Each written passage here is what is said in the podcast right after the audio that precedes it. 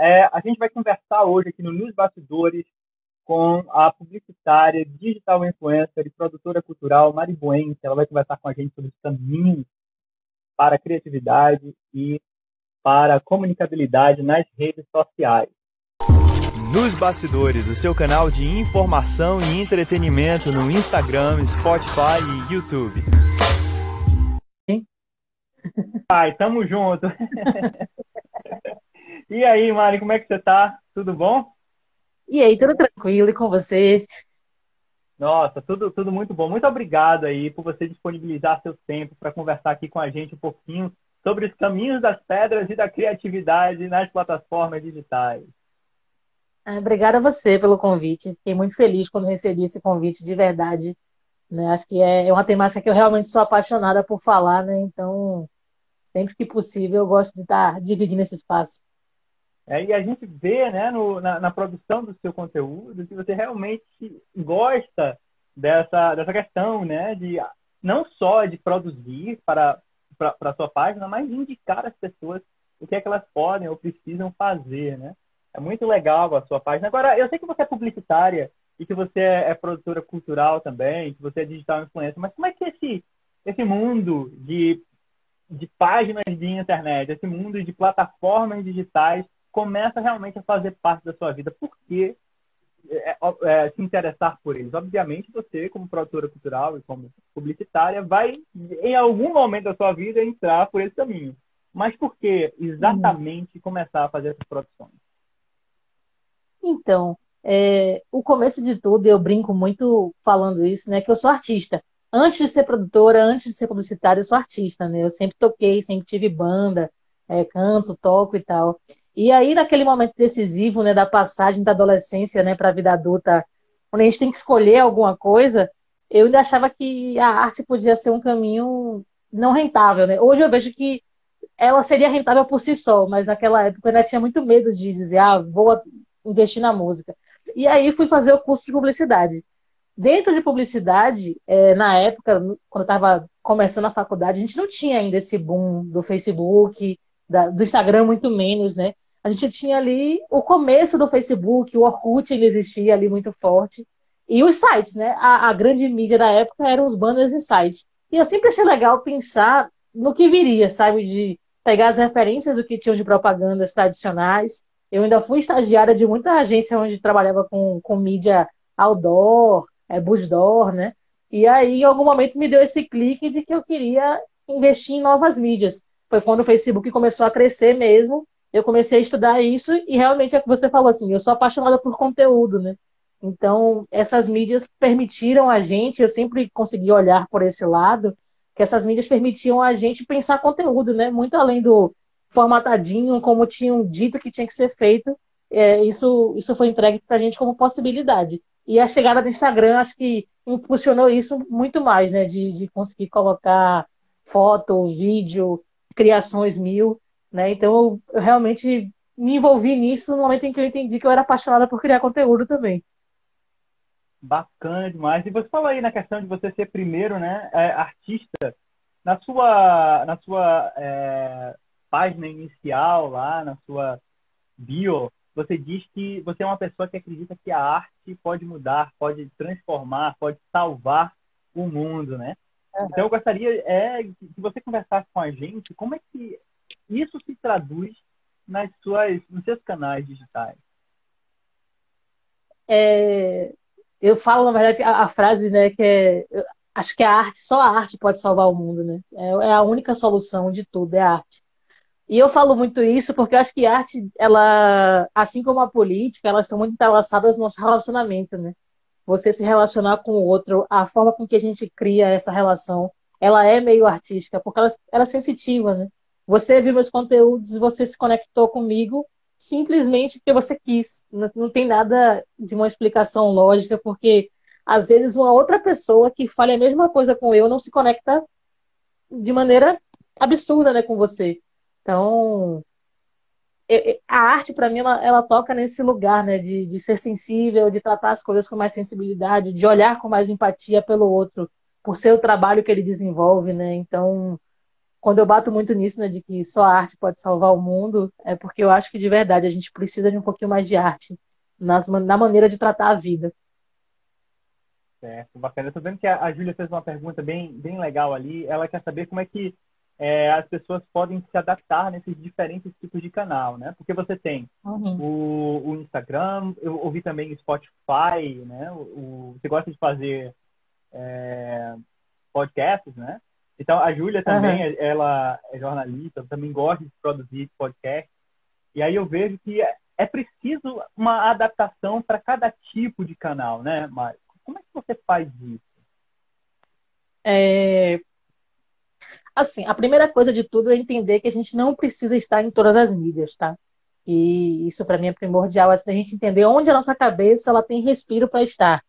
É elas vão surgindo, vai acontecer aí, todo ano vai, vai aparecer coisa nova, vão aparecer mídias novas, vão aparecer formatos diferentes, né? Então, a gente tinha um Instagram antes que era só foto, né? Quando o comecinho do Instagram era isso, só podia postar foto.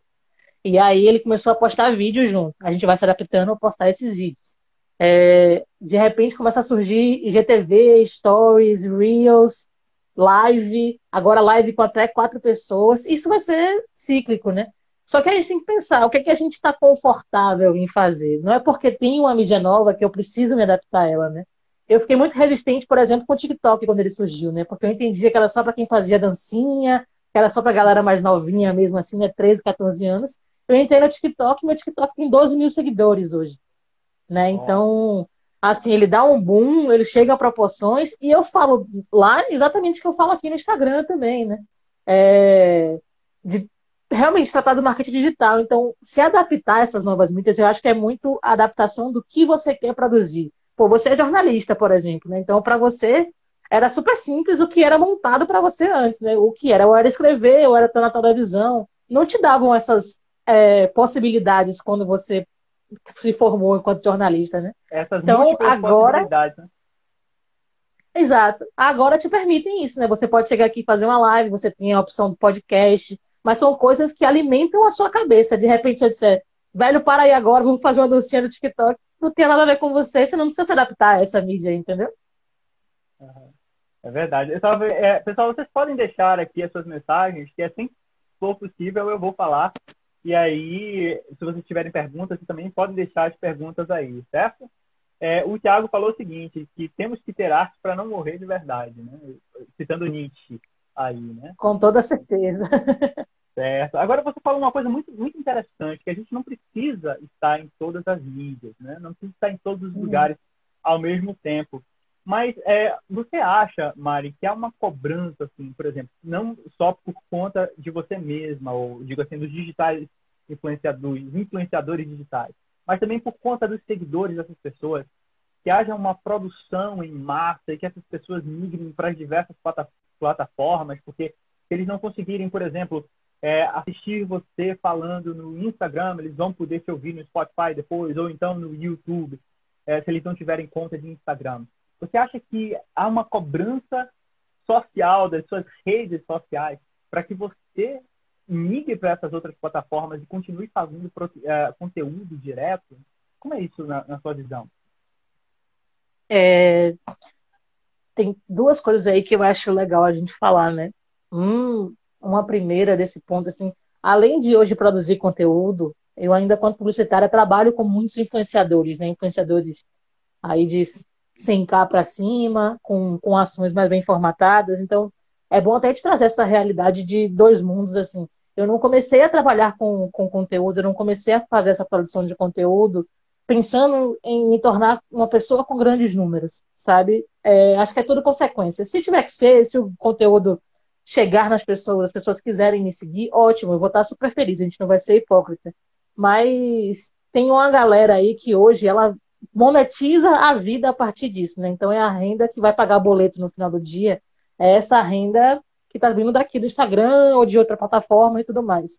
E aí eu acho que o peso das coisas vem muito forte, assim, vem inclusive com a fuga de qualidade, né? Eu vejo muito influenciador que começou produzindo um conteúdo excelente, que tinha um, um porquê, né, daquela motivação, e você vai abrir hoje aí o, as redes deles, ou é só publi, né? Você não vai ter mais nada de conteúdo, ou então aquele conteúdo que é só o viral, né? Alguém fez alguma coisa que deu certo, essa pessoa vai lá e replica. Então, eu acho que a cobrança rola e rola pesado para que essa galera ocupe tudo, produza o máximo possível todos os dias, né? E, e isso tem uma perca grande de, de qualidade no conteúdo. Certo. E, e aí leva uma questão que é, o Thiago está perguntando aqui, que é a seguinte: é, existe uma relação quantidade versus qualidade dos seguidores? Qual a melhor e como alcançar o melhor? É, tem, tem sim uma relação de quantidade e qualidade. É... Assim, eu ainda brinco com isso, né? Porque eu excluí quase 4 mil seguidores no Instagram, né? Quando eu é. resolvi é. que eu ia recomeçar a produzir conteúdo. Assim, né? Eu entrei na quarentena com uma cabeça específica, assim, de como eu estava me sentindo em relação a tudo. E eu percebi que eu não produzia conteúdo, né? Eu sempre agenciei pessoas, empresas, e eu não estava produzindo para mim. E aí, quando eu resolvi produzir, eu resolvi colocar todas as minhas dicas em prática, né, para provar que é assim que se cresce um perfil, é assim que se faz as coisas realmente rodarem. E aí eu tinha uma base que era de amigo de colégio, né, colegas mesmo, que eu nunca mais falei, é, pessoas que passaram, muita empresa que usa automação para seguir. E aí eu fiz, ó, velho, eu sempre falo para meus para meus mentorados, né, de consultoria e tudo mais, que a melhor coisa que a gente faz é ter uma base o mais limpa possível, porque ela vai crescer mais rápido e melhor. Porque quando a gente tem uma base muito inchada, é, que, que acontece, né? Esse conteúdo ele vai ser entregue para 4 a 5% das pessoas que te seguem. Isso é a, a, rei, a lei específica, sacou? Não sou eu que estou dizendo. É o Instagram que te diz isso, né? Essa é uma lei de 4 a 5% das pessoas. Agora, pense que se eu tenho 4 a 5% de pessoas que não são interessadas em seu perfil, elas estão só fazendo número, seu engajamento ele vai cair muito, ele vai sempre estar no chão. Porque as pessoas elas não vão estar interessadas no seu conteúdo, né? elas vão estar ali só por número. Quando você enxuga essa base, né, bota ali menos seguidores, que foi meu caso aí, tirei ali as 4 mil pessoas, passei a ter 2 mil seguidores. Eu digo a você que em seis meses eu cresci 800 seguidores algo que a gente não, quase não vê. E olha que eu não fiz assim, ah, o tipo, super tinha as boas práticas de conteúdo, de postar tantas vezes. Não. Eu sigo muito a minha cabeça e a minha sanidade mental antes de tudo, né? Mas é isso que a gente faz, a gente empurra essa base para o menor possível, para que ela cresça de verdade a partir do que a gente entrega, né? Assim, pô, a pessoa realmente está curtindo o conteúdo, está engajando, essas pessoas vão chegando para a gente de maneira orgânica e mais bem colocada. Agora, o mercado cobra da gente muitas vezes que tenha número, né? Então, se uma grande empresa chega no seu perfil e você não é ainda o 10k para cima, é difícil que você seja interessante, né? Às vezes o que acontece é quem é muito nichado. Ah, tenho, por exemplo, influenciadores que trabalham comigo no casting, né? Entre eles eu tenho um enólogo. Ele não tem 10 mil seguidores ainda, mas ele faz um conteúdo muito legal. Ele tem, acho que, 8 mil seguidores agora. Só que ele é nichado, ele atinge a galera, ele dá aula já a partir do Instagram, então funciona. Mas se chega uma empresa maior, ela vai procurar números, né? Por isso que a gente tem que, quando a gente pega uma consultoria, é tentar achatar essa curva, né? Crescer o maior número de seguidores no menor tempo possível com o melhor conteúdo. Certo, bem bacana isso. Eu ia conversar justamente sobre essa questão do seu post. Você fez um post lá mandando as pessoas deletarem a, os seguidores. Eu falei, nossa, achei uma, uma jogada assim de marketing maravilhosa para atrair o, o, olhar curioso, né? O que é que essa menina maluca está querendo dizer aqui? Deletar meus seguidores. Aí eu achei muito bacana, e ainda bem que você já falou sobre isso, porque é, eu estava assistindo a uma live outro dia de duas pessoas que tinham mais de 75 mil seguidores. Uma com mais de 75 mil, a outra com mais de 130 mil. E eles estavam falando uma coisa interessante sobre política na live deles, mas quando é, eu assisti a live do começo ao fim, mas quando eu olhei o número de pessoas que estavam assistindo a live, eram 13 pessoas comigo. E esse número ficava assim oscilando entre 10 e 15, 10 e 20 pessoas. Não passou de 20 pessoas em nenhum momento da live. Mas estou falando de pessoas uhum. que sempre lascou a boca aí de, de mil seguidores. E é, é, um número extremamente desproporcional você ter, sei lá, 10 mil seguidores e 10 pessoas visualizando ali. Aí eu passei um tempo, né, e fui olhar de novo o perfil dessas pessoas. E aí eu olhei o perfil em que tinha essa live gravada.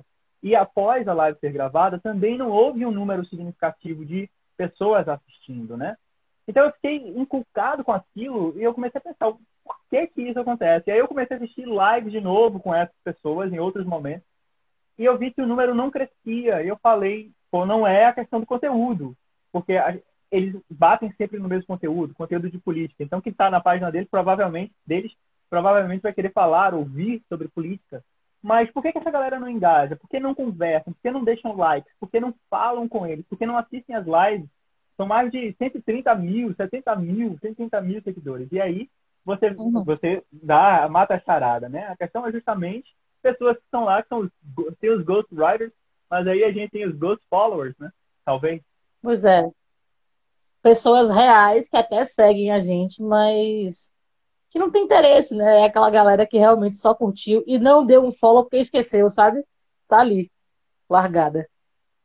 É, isso é como você falou, né? O pessoal que quer ser é, influenciador digital pode ser nocivo. O número é, de pessoas alto, que não tem engajamento na sua página, pode ser prejudicial para o seu, a sua visualização na internet, né? Hoje, inclusive, né, as maiores marcas, né, hoje eu trabalho com as grandes marcas não tinham para me falar, tipo, passação com a Boticário, com a Unilever, com a Nestlé, é, marcas que, enquanto publicitária, né, atendo, faço esse meio do caminho entre marca e influenciador. É, hoje já dá para saber, sabe, quem é de verdade e quem não é na internet, assim. A gente hoje não, não vai só pelo número de seguidores. Lógico que ele vai querer seguidor, mas aí quando a gente cruza esse engajamento, a gente vê essa galera que às vezes tem esse número alto, mas o engajamento está lá em 0,98%, 1%, né? E as marcas estão buscando quem continua atingindo ali seus 5, 6%, né? Que é a média de entrega. Se você está entregando menos que isso, sinal que tem alguma coisa errada no, no seu perfil, né? Que aí você vê que minha página e a sua, nós não somos tão grandes na, na internet, estamos com um número de visualização parecido de duas páginas com mais de 100k. Então é estranho, né? Sou estranho você ver isso, mesmo com esse momento pandêmico, que a gente sabe que as pessoas estão com mais dificuldade de assistir live, porque cansaram mesmo, né? Cansado. Mais de um ano aí tendo. É, é, é, é a realidade, né, gente? No tempo de correr. As pessoas estão lentamente, elas assistem algumas coisas, cansam de outras, às vezes voltam a assistir, mas mesmo assim, você vê que é uma disparidade de números muito grande. É, é, Agora, eu estava é, pensando aqui em uma outra questão, que é a seguinte: você dá uma dica bacana nos seus, é, nos seus é, posts, né? Não só uma dica, seus posts são todos cheios de dicas bacanas, e quando não tem dica bacana, tem coisas muito engraçadas, pessoal. Então, eu sugiro, se vocês ainda, se vocês ainda não seguem a Mari Buente, sigam a Mari Buente. Se vocês ainda não seguem nos bastidores, sigam nos bastidores também. Você vai ter conteúdos diferentes, obviamente, mas sempre muito bacana e muito bem pensado para vocês. Agora, é, e aí tem a questão, Maria, estou pensando, você é, usa a, as diversas ferramentas né, que o Instagram te, te dá. Eu vi, eu fiquei muito, é, assim, como é que eu posso dizer, encantado, né? Com, com vários dos seus vídeos, mas teve um que eu achei muito bacana, que é você dançando e mostrando às pessoas as dicas do que elas podem fazer. Eu achei aquilo extremamente simples, extremamente é, no ponto certo para as pessoas entenderem o que elas precisam fazer um, um vídeo uhum. extremamente enxuto e rápido, né? Agora eu pergunto para você, é, para você encontrar o engajamento que você precisa para sua página, para você aparecer para essas pessoas que te procuram, é, essas plataformas, assim, não, não as plataformas, mas a, essas ferramentas como como Reel e como hashtag são realmente importantes, são realmente necessárias e eficazes? Uhum. É, esse vídeo é engraçado, inclusive, porque ele que me fez bombar no TikTok. Ele lá tem é. quase um milhão e meio de visualizações, pra você ter uma ideia de como é louco é, essas coisas. Né? Mas aí, pensando nisso que está falando, vou soltar um post semana que vem, inclusive, que é pare de usar hashtag, né? Pra galera também pirar um pouquinho aí. É, vou falar de duas coisas separadas para a gente entender aí que a gente está passando por um momento complicado da, do próprio Instagram, que eu acho que vai ter uma, uma mudança aí de coisas. As hashtags surgiram com a ideia de agrupar conteúdos parecidos, né? A ideia de que, sei lá, se eu gosto muito de fone de ouvido, na hora que eu clicasse na hashtag fone de ouvido, eu vou ter conteúdos que se relacionam com aquilo. Só que aí o brasileiro, ele tem uma mania que é péssima, que é tentar burlar tudo para atingir seu fazer bombar seu conteúdo, né? Então as pessoas fazem tudo para que o conteúdo bombe, independente de, de seguir as boas práticas das redes. E todas as redes vão ter boas práticas, elas vão te dizer o que você precisa para fazer para performar melhor. E qual é a intenção única e exclusiva de uma rede social hoje? Fazer você passar o maior tempo possível dentro da plataforma. É que você não saia de jeito nenhum disso. Então, assim, na hora que eu coloco a hashtag e eu digo, ó, use hashtag, porque aí todo mundo que curtir, sei lá, notícias, vai clicar aqui e vai acompanhar as notícias do dia. Aí a pessoa que produz conteúdo sobre lápis, ela começa a usar a hashtag fone de ouvido, porque ela acha que aquilo vai fazer bombar o, o perfil dela. E isso foi se tornando um nível muito alto, assim, de, de número de pessoas. Então a gente teve várias hashtags que a gente chama do shadow ban, né? Quando você, quando você utiliza. Então, hashtag como Books, Beyoncé, né? É... Sextou, né? Porque o sextou em inglês virou sex to you, né? Que aí já deu uma grande confusão. E aí, coisas que pra gente não, seria óbvio que não ia cair no, no desuso, acabou caindo, caiu no ban. E aí hoje o Instagram já meio que largou de lado assim, as hashtags não te posicionam mais nesse nível de engajamento. Você não vai ter maior alcance por usar hashtag. Porque você pode inclusive cair num ban sem saber que aquela hashtag ela tá proibida, né? Então eu tô é. brincando muito assim de velho, para de usar. Pois é, mas aí a gente fica na questão, né? Porque eu andei pesquisando para saber quais eram as, algumas das palavras mais banidas, né?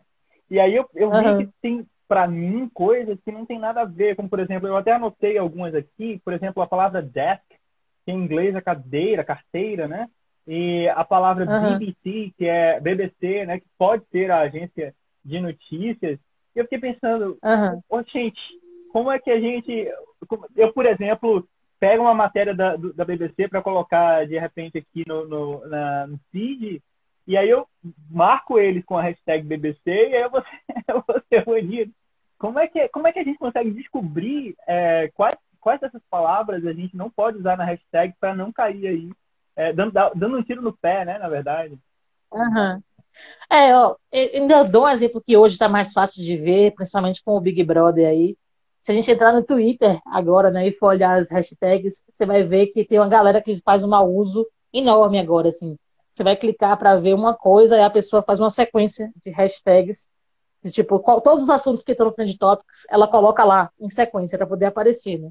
Então, foi mais ou menos isso que aconteceu no Instagram, e por isso que algumas hashtags que seriam ótimas para a gente acabam hoje nesse ban, né? Tipo, BBC provavelmente era uma galera aleatória que queria só biscoito na sua foto e estava colocando lá hashtag BBC porque tinha muita gente clicando para acessar. A gente sabe que a BBC é um site super conhecido de notícias, é um portal importante, acho que para o mundo todo, inclusive. Então a galera entra lá e acaba queimando a hashtag. Hoje em dia é difícil você saber exatamente quais hashtags do dia. Porque o Shadow Ban, a ideia é que ele fica 90 dias e ele pode ser renovado ou não, né? Então ela meio ah. que tira aquela, aquela hashtag durante 90 dias, depois ela volta. Ou, se, se continuar o mau uso, ela não volta. Então, é, não, não é um site seguro. É por isso que eu estou brincando assim de tipo, vamos parar de usar hashtag aí um tempo até que a própria plataforma resolva esse, esse processo, né? Agora, o que você perguntou dos outros formatos, aí sim, aí as boas práticas continuam muito válidas, sabe? Tudo bem que aí eu te digo de novo que as pessoas tentam burlar isso fazendo de uma outra maneira, né? Tipo, chegou o Reels, a gente percebeu que o Reels entregava para mais pessoas. E aí a galera agora não produz mais nada no Instagram, só faz Reels. Aí se pergunta por que, que o número dos últimos Reels não é tão alto quanto dos primeiros. Fica todo mundo, ah, o Instagram tá derrubando meu alcance. Só que não é, né? O Reels é uma plataforma que foi criada exatamente para alcance, né? Porque ele está entrando ali como uma ideia de concorrer ao TikTok. O que, é que o TikTok hoje faz? Te entrega para todo mundo. Não tem isso de ah, só seguidores, não a ideia é exatamente que você navegue por conteúdos distintos de pessoas aleatórias, né? Então o Reels ele vem para isso, ele vem para alcançar mais pessoas e te mostrar na abinha procurar, digamos assim. Né? Quem está navegando ali vai cair nas suas coisas. Então é, é ótimo de usar. Agora tem que saber usar com, com inteligência, né? De cumprir as boas práticas e os objetivos de cada formato. É não, não, não, é possível também, Mari, só é, criar vários posts se esses posts não forem criativos e não tiverem um conteúdo que vá atrair as pessoas, que vá acrescentar a vida das pessoas, né? Eu, eu vejo, por exemplo, é, nesses dias que eu venho seguindo, eu vejo, por exemplo, que você não posta uma miríade de stories, como eu vejo outras pessoas fazendo. Você chega na página das pessoas, tem um milhão de stories e de repente você só vê um ou dois por lá, né? Não tem um milhão uhum. de, de assuntos no feed, você vê só alguns que você posta diariamente, ou, ou, ou não diariamente, semanalmente. Mas como é que é essa questão para o digital influencer é, da periodicidade da, de postagens? E são duas perguntas, é, eu vou fazer as duas, a gente você responde uma de cada vez, por favor. É, então, uhum. qual, como é a questão dessa periodicidade para as pessoas que querem ser digital influencer? E será que você postar demais pode ser é, um tiro no seu pé? Tá. É... Hoje, frequência é uma das coisas mais importantes para as plataformas. É aquilo mais ou menos que eu falo no, no vídeo, né? Que eu aponto as coisinhas brincando. Que é as boas práticas do último ano, né? Em 2020. A gente sempre tem um evento chamado UPix, né? Todo ano ele rola. Ele é um evento super importante que fala sobre influência digital mesmo, né? Então, acho que já vão aí cinco, seis anos que esse evento ele é bem importante porque ele traz essa galera das plataformas para falar com a gente, né? E aí, no ano passado, foi colocado, né, algumas coisas, né, boas práticas específicas, que é pelo menos um post dia no feed, pelo menos 15 stories, um reel semanal e um IGTV semanal. Então, tipo, essas são as boas práticas que eles indicam como mínimo. Eu, particularmente, como eu te falei, meu foco ele não é, ah, vou crescer absurdamente, vou ter números surreais em pouco tempo. Eu faço conteúdo porque me diverte, porque me distrai, porque me coloca nesse outro lugar que o dia a dia de trabalho nem sempre me deixa alcançar, né? Então, eu não sou o, a melhor boas práticas possível, assim, eu não, não sigo muito isso. Mas, é, quem quer crescer com foco, assim, todas as vezes que eu fiz, né, testei durante uma semana as boas práticas, o seu crescimento, ele melhora muito. É surreal, assim, realmente como a plataforma passa a trabalhar a seu favor. Né? Ela realmente entende que aquilo ali é o processo. Mas com certeza não adianta você cumprir as boas práticas com conteúdo horrível, né? Se eu estiver ali só postando, abrir o story e começar a falar de um assunto qualquer que ninguém liga, que ninguém quer conversar, é, aquilo não vai funcionar. Então, é realmente essa união das duas coisas, né? Precisam andar lado a lado.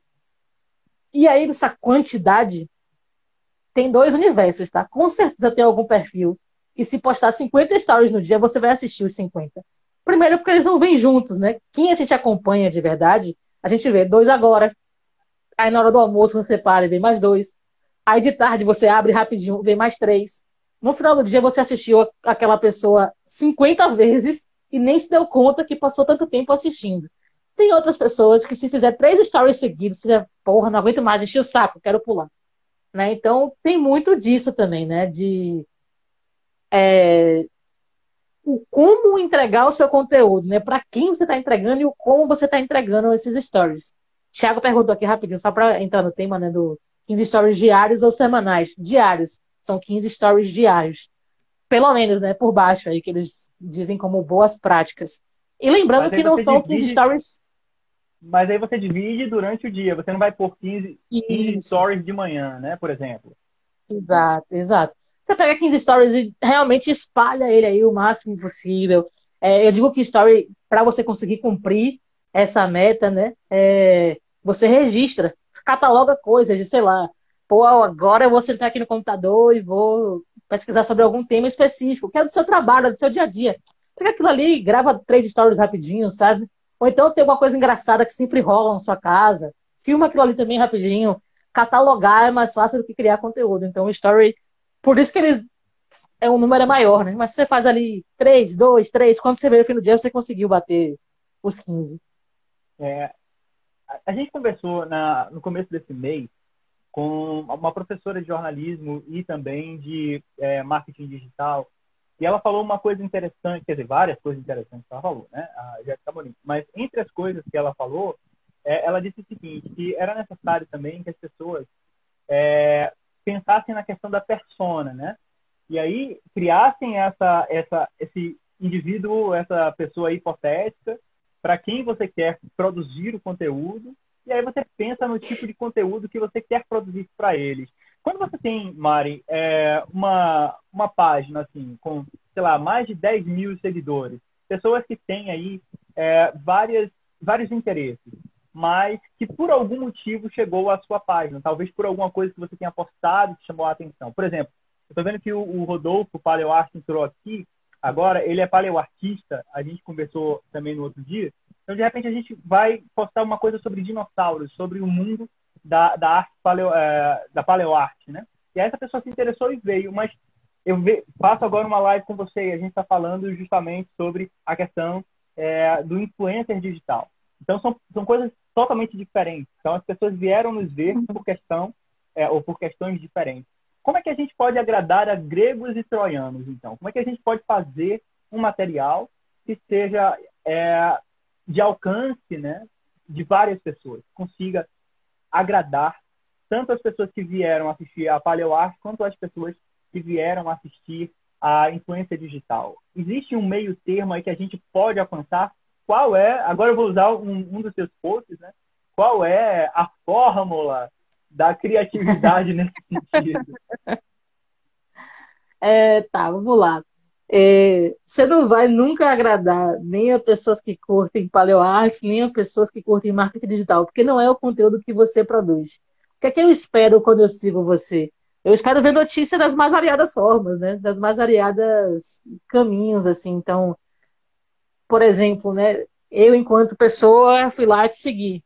Pronto, na hora que eu te sigo, velho, coisas que me interessam muito, notícias são ligadas à cultura, ao entretenimento, a, a, ao geek, de repente, né? Então, beleza, se tivesse lá a, a paleoarte, talvez não fosse o que mais me chamasse atenção. Mas eu sei que no seu perfil eu vou encontrar coisas que também são interessantes a mim. E aí que eu, só esse começo que você falou de persona, eu acho que tem uma diferença da gente entender que eu não tenho que agradar quem me segue, eu tenho que entender a quem meu conteúdo fala, que é um pouquinho diferente, né? Tipo, pô, você é um canal de comunicação, né? Então, a sua chance, inclusive, de ter dez vezes mais seguidores que qualquer uma das pessoas que vinha falar aqui é gigante, porque você exatamente atinge todo mundo, né? Todo mundo quer ser informado. Agora é entender de, pô, o seu perfil, ele tem mais a ver com quem? Você não, não vai falar, não fala igual o William Bonner, que não fala igual a Bocão, que não fala igual a Jéssica Senra, que não fala igual a nenhum dos seus colegas de geração, né? Então, cada um tem seu estilo, sua forma de entregar isso. Então, quando a gente vai descobrir persona, a gente tem que entender quem é essa galera, né? meu conteúdo, mesma coisa. Se você for abrir agora no YouTube e digitar marketing digital, você vai ver, em sua maioria, todos os caras lá de, sentados com a carinha de super nerd, de camisa polo, que vão falar muito sério. Vão falar só de número, número, número, número, número, sem nenhuma piada no meio. Eu não sei se é assim, mas vai ter uma galera que vai gostar mais deles do que de mim, né? E assim como tem uma galera que se identifica com esse lance do humor, da brincadeira, que é o, o caso do meu perfil ali, de, pô, hoje mesmo eu fiz uma enquete que é só de, de coisas nostálgicas, né? Comidas nostálgicas, o chocolate da turma da Mônica. É... Ah, verdade, surpresa. Que... Chocolate surpresa. É, exato. Então, assim, tem marca ali envolvida, né? Não é à toa, assim, eu não pego esse conteúdo e faço completamente aleatório. São marcas, estou falando de propaganda, estou falando de memória nostálgica, que são coisas que a propaganda ativa muito na nossa, na nossa cabeça, né? Foi um conteúdo pensado, não é só aleatório jogado ali. Mas é o meu jeito de produzir conteúdo, né? Assim como você, pô, você se joga para fazer uma live. Então, quem são essas pessoas, né? Buscar a persona muito mais para o que você já é do que querer agradar quem chega, sabe? Porque eu acho que quem agrada quem chega cai naquele esquema do que eu te falei, acaba fugindo um pouco do conteúdo bem formatado para cair no viral. É, então, pessoal quer, quer ser digital influencer aí, fica de olho nas dicas, que são dicas boas, né? A gente não pode agradar a gregos e troianos. É por isso que a gente precisa fazer, mas um conteúdo do qual a gente gosta, com o qual a gente se sinta feliz, né? Em produzir, em buscar. Como você mesma falou, a gente precisa primeiro parar para pensar no que é que a gente vai dizer, sobre o que, que a gente vai dizer, como é que aquilo pode é, ser bom na vida de quem está nos vendo, né? Quando você traz, por exemplo, seus stories hoje, com a questão do chocolate surpresa. Eu adorei o chocolate surpresa, tô falando dele direto aqui agora, porque eu colecionava, eu colecionava todas aquelas figurinhas do chocolate surpresa. É, uhum. Então, é, eu, então a gente tem aí é, essa questão de você fazer aquilo que você gosta de fazer e produzir para você e para gerar valor também para outras pessoas, né? Você tem que ficar de olho nisso, não exatamente em buscar pessoas para você, para sua página. Exato, exato. As pessoas, elas naturalmente ficam, sabe? Se, se você está fazendo um conteúdo bem pensado, bem formatado, cuidadoso, né? Com realmente o interesse de entregar valor, com certeza isso volta para a gente, sabe? Não é, ah, vou produzir aqui aleatório para porque eu quero ganhar seguidor. Muito provavelmente você não vai ganhar seguidor, ou você vai ficar naquela busca maluca de comprar seguidores porque só os números vão valer. E isso frustra, né? Isso vai frustrar em algum momento. Você vai ver que o que você queria mesmo, que as pessoas comentando, as pessoas compartilhando com você esses conteúdos, não, não vai acontecer. Então, produza o melhor conteúdo possível, que naturalmente isso vai ter retorno. É, ainda tem essa questão também, né, de as pessoas poderem comprar seguidores, comprar likes, comprar comentários, né, é uma coisa assim surreal. Eu acho que, que a gente saiu da, da questão de produzir porque é legal, de produzir porque a gente quer gerar valor, valor espiritual, né, valor intelectual para as pessoas, para tentar aparecer, né? Eu acho que de vez em quando parece para mim que a questão é essa, é a questão da, da, da sociedade do espetáculo. Você precisa estar mostrando, você precisa ser espetacular, né? Exato. E, e mesmo quem pensa no conteúdo, assim, vamos supor aqui as pessoas que querem simplesmente mostrar o corpo. Não há nenhum problema em você querer criar um conteúdo desse tipo, né? De, pô, eu tô aqui para ganhar biscoito. Eu tô aqui para postar foto sensual e ganhar biscoito. Ok, justo, sacou? Desde que aquilo seja feito com a sua verdade né? De, pô, eu gosto disso, eu me divirto tirando essas fotos, é algo que, que realmente me agrada, ótimo. Você vai ter seguidores e vai conseguir fazer isso funcionar. Agora, no momento em que você começa a produzir aquilo, simplesmente porque as pessoas vão te seguir, porque eu vou ficar famosa, né? E aí que eu falo que o famoso, o famoso é realmente entre aspas, porque hoje não há ninguém, eu digo a você com 100% de certeza que não há nenhum influenciador desses que conseguiu se manter. Ele pode até surgir, fazer uma coisinha ou outra e ele vai morrer, essa coisa não vai ter estruturação para criar. Fazer publi não é simples, gente. Não é um negócio de, ah, entra aqui, olha, compre isso, acabou. Não é, sacou? Muita gente te cobra conteúdo mesmo, roteirizado, é, vai querer que você cumpra algumas coisas ali dentro do, do de um contrato. Então, não é tão simples assim ser influenciador como parece. É, dá muito trabalho, né? E aí a gente precisa parar para pensar exatamente naquilo que a gente quer produzir, né? Eu acho que, é, que essa é uma questão extremamente importante. Agora, uma outra questão, Mari, que eu vejo também na sua página, que é bem bacana, e na página de várias pessoas que são influenciadoras digitais, é a, o visual, né? eu vejo que você posta é, cards, você posta vídeos você posta fotos, mas tudo segue uma sequência, tudo segue uma questão bem organizada, bem feita. Para as pessoas que querem ser é, influenciadores digitais, qual é a importância que o visual da página, aquela questão certinha, bonitinha, precisa é, tem para entrar nesse mundo aí, continuar nele? Né? Uhum. Meu perfil tem um pouco de toque também, viu? Sou lance organizativo. Oi, voltou? É, eu tô sem te ouvir. Um minuto só. É... Só um minuto, por favor. Ah, tranquilo. Você disse que você disse que tá ouvindo agora? Tá tranquilo? Pronto, a sua página tem um pouco de toque também. É, é isso, minha página tem um pouco de, de, toque, né? Tem esse lado assim de, de ser mais do que precisaria ser, só porque eu gosto de realmente de tudo trilhadinho, bonitinho. Eu sempre penso os três posts juntos, né, para fazer sentido. Mas, é, assim, não precisa ser super organizado. Mas pense que ali é como se fosse um cartão de visitas, né? Tipo, o seu feed é o que entrega primeiro sobre você. Na hora que você clicou lá no, no, no feed de alguém, é o que vai abrir, o que você vai olhar. Se tiver um mundo de informação completamente aleatória que você não consiga identificar sobre o que a pessoa fala, é muito difícil que você se prenda, né, para navegar, para ler, para tentar entender.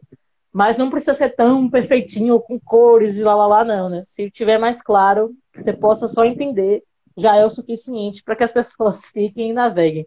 Se você tiver como fazer mais bonita, eu sempre digo aí que é, eu acho ótimo, né? Eu tenho essa pira mesmo de deixar tudo gostar de usar o amarelo e preto, não usar outras cores. Essas coisas é, é bem minha mesmo. Mas fica bem legal, né? Porque chama atenção, é uma coisa clean, né? Uma coisa limpa e, e chama bem atenção. Eu estava conversando é, com alguns influencers que eu conheço, ou algumas pessoas que querem começar né, nesse, né, nesse mundo digital. E eu me lembro de, de uma pessoa jovem, que foi aluno meu, né? É, ele me disse o seguinte: que ele estava começando uma página, ele começou super empolgado, uma página nerd, para falar sobre filmes, para falar sobre é, essas questões de adolescente nerd. E aí, três meses depois, a página já no, no, YouTube, o canal, né, a página, o canal já não existia mais, porque ele pensou que nesses três meses ele ia alcançar um milhão de seguidores, alguma coisa assim parecida. E aí ele viu que não ia, é que durante o tempo que ele estava pensando tão rapidamente, né?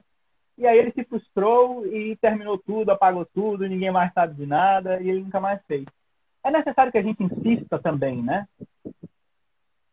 Sim, com certeza. Principalmente se a gente acredita, né, para testar nisso aí. Os formatos, os quadros, de repente. Eu vejo muita gente que começa, às vezes, assim, ah, vou fazer um quadrinho no story aqui, de começar a falar sobre tal coisa durante toda a semana. Aí faz duas semanas e, e larga de mão, né? Não, não posta mais nada. É, é importante insistir para dar tempo daquelas coisas acontecerem, né? Principalmente com um canal de YouTube, pô, que é muito difícil de crescer rápido, né? Porque as pessoas olham as grandes referências e acham que as pessoas chegaram lá muito rápido, né? Você vai olhar, ah, o Whindersson, o Whindersson hoje posta um vídeo, em uma hora o Whindersson bateu 3 milhões de views.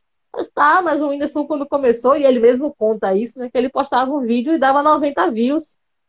E ele continuou insistindo naquele canal durante um ano, dando por aí, sabe? 100 pessoas vendo aquilo ali. E ele insistiu, insistiu, até que um vídeo bateu um milhão. E aí, em sequência, ele foi sabendo alimentar isso, né? Mas as pessoas, acho que aí não é nem só da internet, né? É um momento que a gente vive muito forte das pessoas serem imediatistas, né? Elas querem para agora tudo da vida, não só quero bombar meu perfil no Instagram, mas as pessoas fazem compra na internet, querem quer que chegue amanhã, porque se não chegar já não vale a pena, não vou comprar, não sei esperar cinco dias para chegar nada, né? Então esse mediatismo ele reflete aqui também, né? Nessa ansiedade de que tudo dê certo muito rápido, mas digital, velho, é, é longo prazo. Você começa agora para colher daqui a um ano, dois anos os resultados aí. Agora, é, se você não insistir, né? Ah, eu acho que na vida é tudo, é tudo assim, né? Você precisa de insistir. Se você quer tocar violão, você que, que gosta de música também, você quer tocar violão, você precisa chegar lá, treinar, bater o dedo lá, estudar música, né? Isso, acho que é assim com tudo, né? É a insistência e a persistência, né? Pois é, a gente não. Ninguém começa correndo, né? Todo mundo engatinhou, aprendeu a ficar em pé, devagarzinho foi andando, até a gente entender como é que corre, né? Mas parece que a gente esquece dos aprendizados de tudo na vida, né? A gente acha que tudo é agora, vai e tal. É porque a gente vê os outros, né? Acho que a referência do outro, ela acaba causando um pouco isso de, ah, se o outro já tem um milhão de seguidores, então é muito fácil chegar em um milhão de seguidores. A gente não entende o, o backstage do outro. A gente brinca muito na, na parte de, quando eu tô falando com artista, né, de consultoria, de não meça o seu palco pelo backstage do outro, né? Porque você vai olhar e dizer, olha aí o palco, olha que lindo esse show, tá vendo que dá para fazer uma parada dessa? Só que aí, quando você vai olhar, o corre que é para ter aquilo, às vezes é muito maior que o seu, inclusive, né? Foi muito mais difícil para outra pessoa alcançar. É verdade, é verdade. E, e às vezes o, o, é, esse elemento do sucesso, né, também chega um tempo. Tá, conseguiu me ver? Eu tava. Tô, tô, tô ouvindo tranquilo. Eu tava é, procurando um, eu estava procurando um podcast esses dias sobre um, um, um disco chamado Sugar Man. É, na verdade, é Procurando Sugar Man, né? É, foi um disco lançado nos, por um, por um é, cantor dos Estados Unidos, acho que na década de 70. E aí, o que, que acontece? Esse cara não fez sucesso nenhum nos Estados Unidos com esse disco. Só que muitos anos depois, se descobriram que ele, que ele fez um sucesso danado na, na África do Sul. Então, ele não fez sucesso nos Estados Unidos, ele não soube que ele fez sucesso nos Estados Unidos, mas na África do Sul ele era mais popular do que os Beatles e do que Elvis Presley. Uhum. Então, eu acho que, que a gente precisa realmente de ter essa questão de, de, da paciência, de ter essa questão de insistir e de persistir, porque é assim com a persistência que a gente vai longe, tá vendo, Digital Influencers? Sigam um exemplo aí, né? Agora, me fala uma Sim. coisa, Mari. Porque a gente estava falando aí da frustração desse, desse meu aluno e também de outras pessoas, né? Que chegam aí e pensam que o mundo é, é só rosas, só flores. E aí a gente não pensa que as pessoas que são pessoas de sucesso já tiveram as suas frustrações também, né? Você, por exemplo, tem vídeos maravilhosos, você, por exemplo, tem seguidores, você deletou mais de 4 mil seguidores da sua conta. Mas existiu aí alguma história que você tem na sua própria, é, no seu próprio caminho, no seu próprio fazer, né, digital, que te frustrou e você diz, ah, não vou mais continuar nessa porcaria, porque não, é, não, é, não é o que eu estava pensando. Acho que todo dia, pô, não, não só nesse, nesse digital, mas acho que tudo nessa, nessa carreira artística, né? Nesse, nessa, nesse caminho artístico, eu acho que tá travando a live, cortando o áudio. Agora que tá travando, não sei. Fica com esse é, feedback um pouquinho atrasado aí, da galera. Se vocês estiverem vendo e ouvindo, digam sim. Só pra gente saber. É, só pra gente saber. Então, eu tô te ouvindo, você também tá me ouvindo, eu acho que a galera tá ouvindo também. O Ju, é, pode, falar, pode falar, Mari, agora. Obrigado. Até nesse, nesse caminho, né, da, da arte, eu acho que ele já tem. A arte é um caminho muito solitário, sabe? De entender o que a gente passa, de frustrações mesmo, de pô, isso aqui a gente vai fazer achando que vai dar super certo, e aí o resultado é horrível e você não quer mais fazer, você não quer insistir. Porque no fundo a gente não foi preparado para dar errado, né? O tempo todo disseram que a gente precisa dar certo, a gente tem que ser o melhor, a gente precisa ser o mais bem sucedido possível. Então, tem essa frustração assim. No digital, eu acho que tem muitas coisas que me frustram. Até hoje, assim, tem vídeo que eu solto achando que vai ser maravilhoso e o vídeo performa meio, eu digo, porra, não vou mais produzir isso, sabe? Não tenho mais saco para produzir, pra galera não assistir e tal. Em compensação, tem dias que você solta e um negócio que você não acreditava nada que fosse dar certo, bomba, né? Então, é essa, essa caminhada de baixos e altos são importantes mesmo e são naturais do, do processo, né? Tem hora que você quer desistir e é isso mesmo, é a cabeça do ser humano. É verdade. Eu tô vendo aqui que o João, o João Seixas, a gente também fez uma live, né, conversando sobre questão extremamente interessante de concurso público, né? Ele está falando uhum. aqui que tem o caso de Nick, de, de Nick Drake também, né? Que só fez sucesso depois de morto e se tornou presente em trilhas sonoras de inúmeros filmes, né? Então a gente tem que se assistir, pessoal e insistir o máximo que a gente pode, né? A gente tem Agora, alguns é, casos ve... desse, né? Além, além do Nick Drake, tem um caso que eu acho muito legal, que é o La Casa de Papel, que é mais popular para todo mundo aí. O La Casa de Papel teve a, a, essa ideia dele ser partido em dois, inclusive, não é porque acharam legal, é porque a temporada foi cancelada no meio. Porque era um desastre na Espanha, ninguém assistia a série, ninguém gostava daquilo. Então, repartiram, disseram, oh, acabou, não vai render isso aqui. Só que aí começou a passar aqui no Brasil e as pessoas enlouqueceram, né?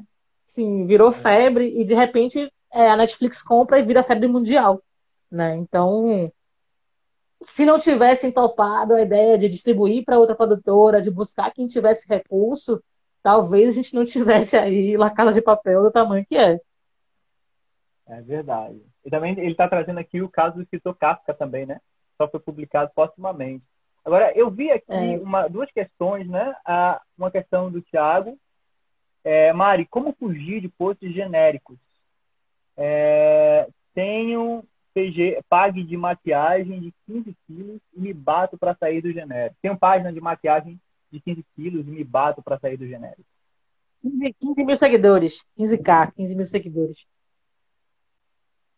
É, tá, para sair do genérico.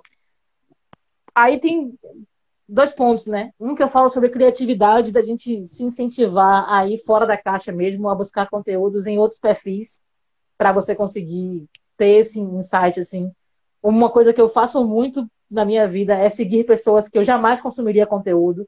Por exemplo, eu sou hoje, eu sei te falar tudo sobre o mundo do bodybuilder, e obviamente eu não sou uma pessoa de academia, de suplemento, nada disso. Mas eu quis entender por que, essa galera tava crescendo tanto no YouTube, por que, que essa galera tava crescendo tanto no Instagram. E eu comecei a seguir muitos bodybuilders para sair da minha zona de conforto mesmo, entender que conteúdo era esse que estavam trazendo, né?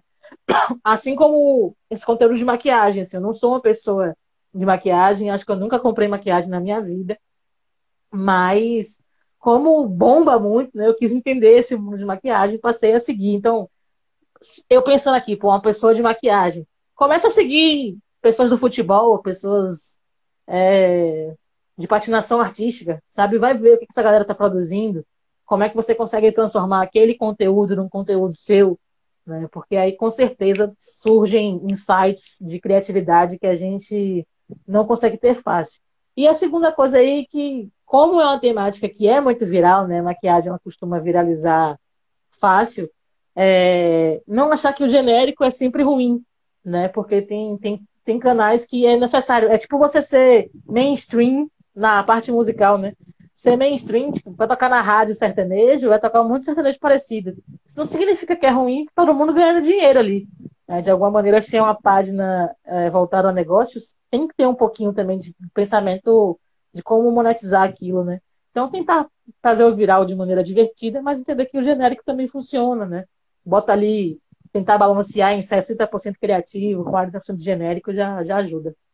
Já ajuda, né? E pra gente, eu estou vendo que tá caminhando aqui para o fim, para a gente ir fechando, eu vejo que o Vitor Ivan também fez uma pergunta que é a seguinte: vejo muita coisa com número alto de seguidores e pouco engajamento.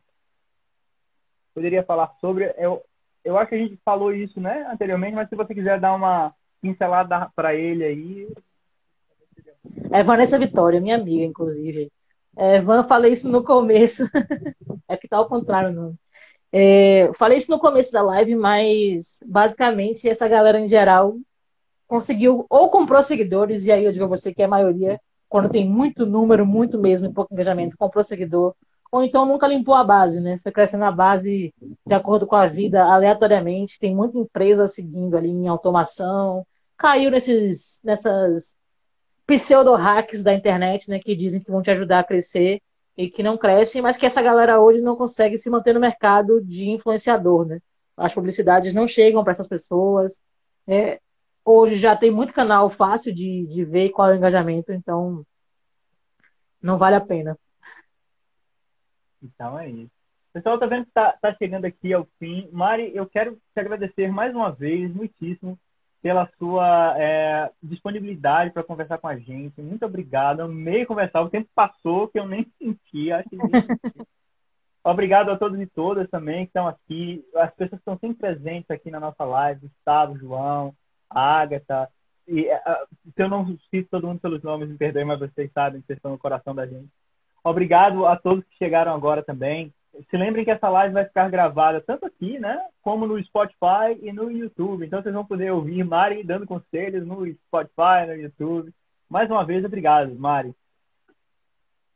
Eu que agradeço de verdade aí o convite. Muito legal mesmo. Rapidinho a gente conseguiu bater um papo aqui que passou uma hora, parecendo muito fácil, né? Então, agradeço de verdade o convite. Quem quiser me seguir aí para acompanhar as dicas, fique à vontade. Quiser fazer pergunta por lá, sempre que possível eu respondo ou abro caixinha de pergunta também, né, para responder as dúvidas que surgem.